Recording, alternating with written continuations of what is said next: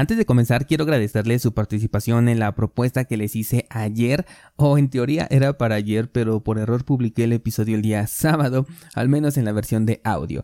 Tienen ya el canal de discusión en Discord para hacer su propuesta si es que tienen alguna idea o bien quieren participar directamente. Y si no sabes de lo que estoy hablando, pues te sugiero que escuches el episodio de ayer 854. Ahora sí dicho esto, comenzamos.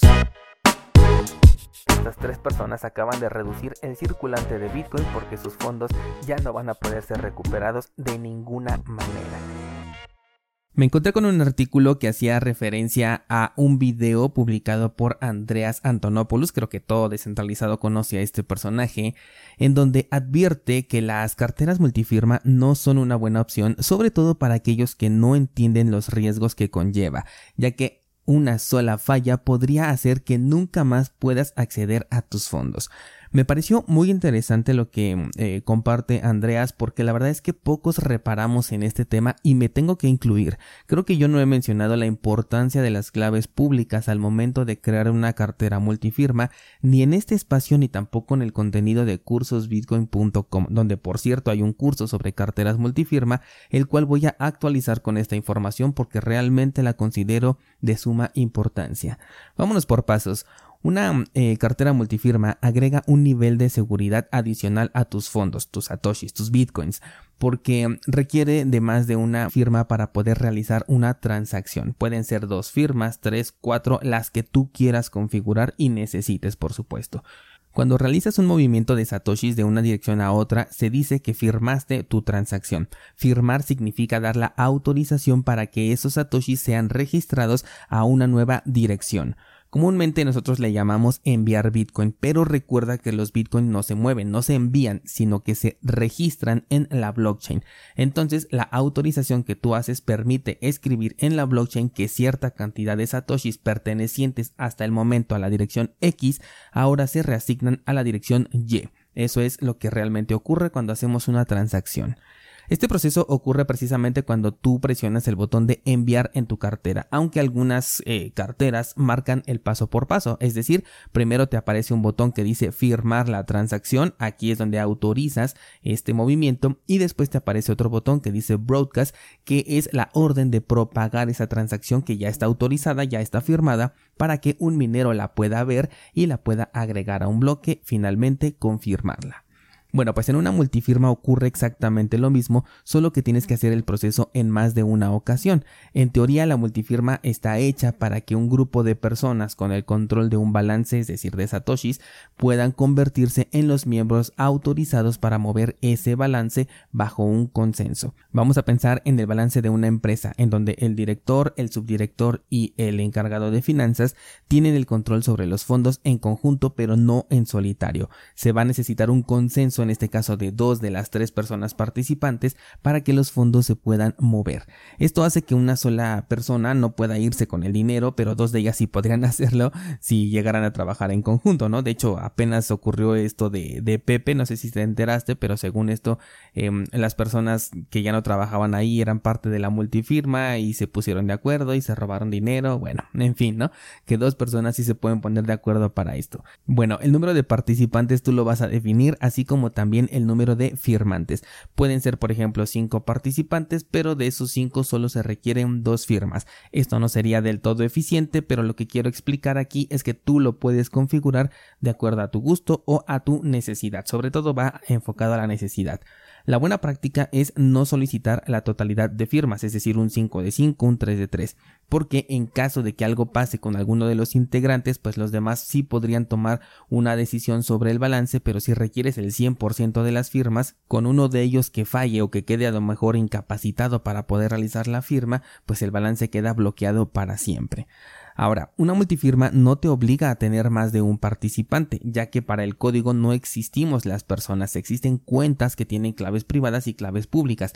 Tú como individuo puedes crear cuantas cuentas quieras y cada una de ellas tendrá sus correspondientes claves públicas y claves privadas. Con ello tú vas a poder gestionar una cartera multifirma en donde tú vas a ser quien controla todas y cada una de las firmas y todas y cada una de las claves públicas y privadas. Y te preguntarás, bueno, pero a mí de qué me sirve esto? te sirve por si las semillas de recuperación de una cartera llegaran a caer en malas manos. Tú sabes que con las semillas de recuperación se tiene el acceso a los fondos, pero si estos están ligados a una multifirma, no se puede hacer uso de estos fondos porque requieres tanto las firmas de los demás usuarios como también sus claves públicas para reconstruir la cartera multifirma. Ahí es donde está este nivel de seguridad y también es donde está la clave a la que hace mención Antonopoulos, que por cierto te voy a dejar el enlace del video donde eh, lo explica en las notas de este programa. Bien, cuando tú creas una cartera, te pregunta, ¿quieres una cartera de firma simple o una cartera de firma múltiple? Si tú eliges la segunda opción, la multifirma, te va a preguntar cuántos participantes va a tener esta cartera. Tú vas a definir, por ejemplo, tres. Y después te va a preguntar cuántas firmas se requieren para autorizar una transacción. Aquí lo sano sería poner dos. En ese momento la cartera para poderse crear te va a solicitar las tres claves públicas de los tres participantes. Esto significa que para realizar una transacción solo vas a requerir dos firmas, pero para crear la cartera o recrear la cartera necesitas las tres claves públicas o la del número de participantes de la multifirma que hayas creado. En este ejemplo estamos utilizando una multifirma 2 de 3, así que necesitamos dos firmas pero tres claves públicas. Si no cuentas con una de las tres firmas, aún así podrías hacer una transacción porque por eso estableciste que necesitas dos firmas de tres. Ese es el elemento de seguridad. Pero en lo que hace énfasis Antonopoulos es que si no tienes las tres claves públicas, no puedes recrear la cartera y los fondos van a quedar inaccesibles para siempre. ¿Qué significa esto? Vamos a ver el orden de la información dentro de Bitcoin.